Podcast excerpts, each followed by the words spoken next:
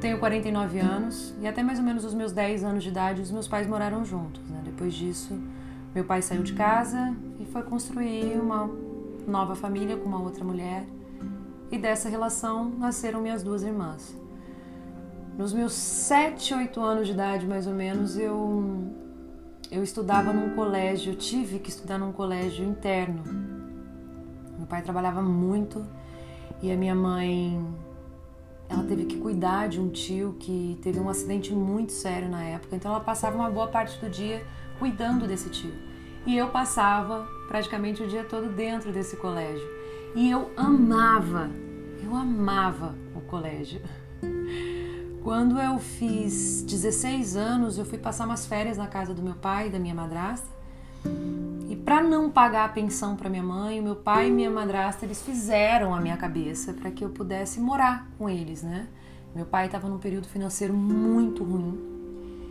E de ter feito, fizeram a minha cabeça e eu fui morar com meu pai. Eu sei que foi um período muito difícil para minha mãe, porque ela ficou praticamente um ano todo sozinha. Então a minha saída de casa foi difícil, mesmo eu indo de final de semana visitá-la, eu sei que essa mudança foi um pouco conturbada.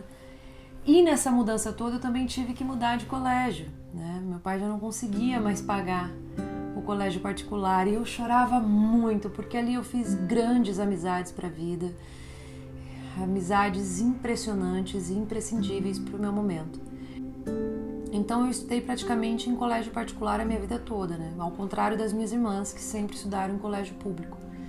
Meu pai ele trabalhava para a Marinha Mercante e assim que eu me mudei, ele teve que ir para a África do Sul, pegar um navio e ir para a África do Sul. É, e ele ficou um ano lá. Teve algum problema, algum óleo vazou na Baía da África do Sul e eles não conseguiam voltar. Então eu só conseguia falar com meu pai através de carta. Então eu me mudei, fiquei um ano morando com a minha madrasta, sem o meu pai ali e sem a minha mãe saber disso. A minha madrasta era bailarina, tinha as minhas irmãs pequenas. Acredito que foi um, um período muito complicado para todas nós mulheres, assim. É, eu era adolescente e a minha madrasta, por exemplo, ela não deixava eu comer fruta porque eu já tinha o corpo formado, as minhas irmãs eram pequenas. Eu tinha que acordar muito cedo para poder ir para o colégio. Eu morava no Leblon, e, tinha, estudava na Tijuca, então eu tinha que acordar muito cedo. Então era muita coisa complicada ao mesmo tempo e o meu pai não estava ali. E eu não podia reclamar para minha mãe, eu não podia falar com ninguém.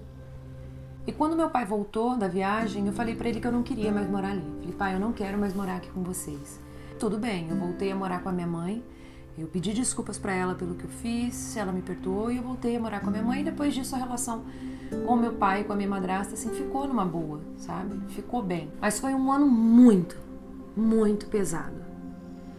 E eu fui perceber essa diferença de, de educação, de criação, né? Das minhas irmãs comigo depois que elas ficaram velhas. É... Elas tiveram uma vida muito difícil.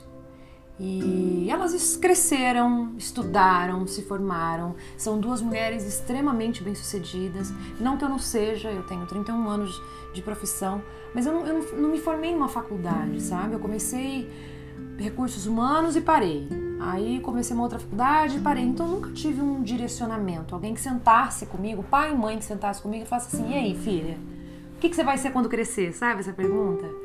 E para falar a verdade, se me perguntarem até hoje, eu não sei responder. E eu tive várias oportunidades assim na minha vida. Eu tive oportunidade para ser, por exemplo, modelo fora do Brasil, meu pai não deixou. Tive oportunidade para trabalhar num programa infantil porque eu era uma criança muito bonitinha, mas meu pai também não deixou. Então o que eu falaria para eles hoje é que seria bom se eles tivessem me criado me introduzindo na vida com o pé no chão e não me criado com uma vida de aparência. E eu tinha várias amigas, por causa do contexto da escola particular, é, que elas viajavam para Disney todos os anos, assim. E elas me perguntavam: Ah, o que, que você fez nas férias? Eu falava: Passei na casa da minha avó, assim, tranquilíssima com isso. Eu não tinha essa questão. E hoje eu vejo que eu fui uma criança bem agraciada por Deus aí por não ter deixado meu ego passar por cima de mim.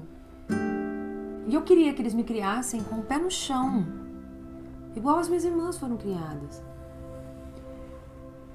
Teve uma vez uma, uma frase que uma das minhas irmãs me disse, assim, que ficou na minha cabeça. Eu, eu era bem jovem, eu sempre andava com. Eu saía de casa e andava com várias fichas no bolso naquela época de, de orelhão.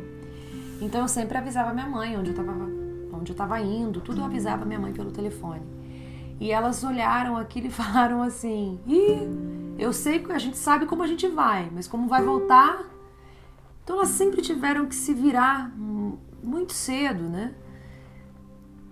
E às vezes eu me pego pensando se será que se eu tivesse continuado a morar com o meu pai, com a minha madrasta, será que eu teria tido uma criação diferente da que eu tenho hoje? Será que realmente teria mudado alguma coisa na minha vida? Eu ainda me questiono isso, sabia?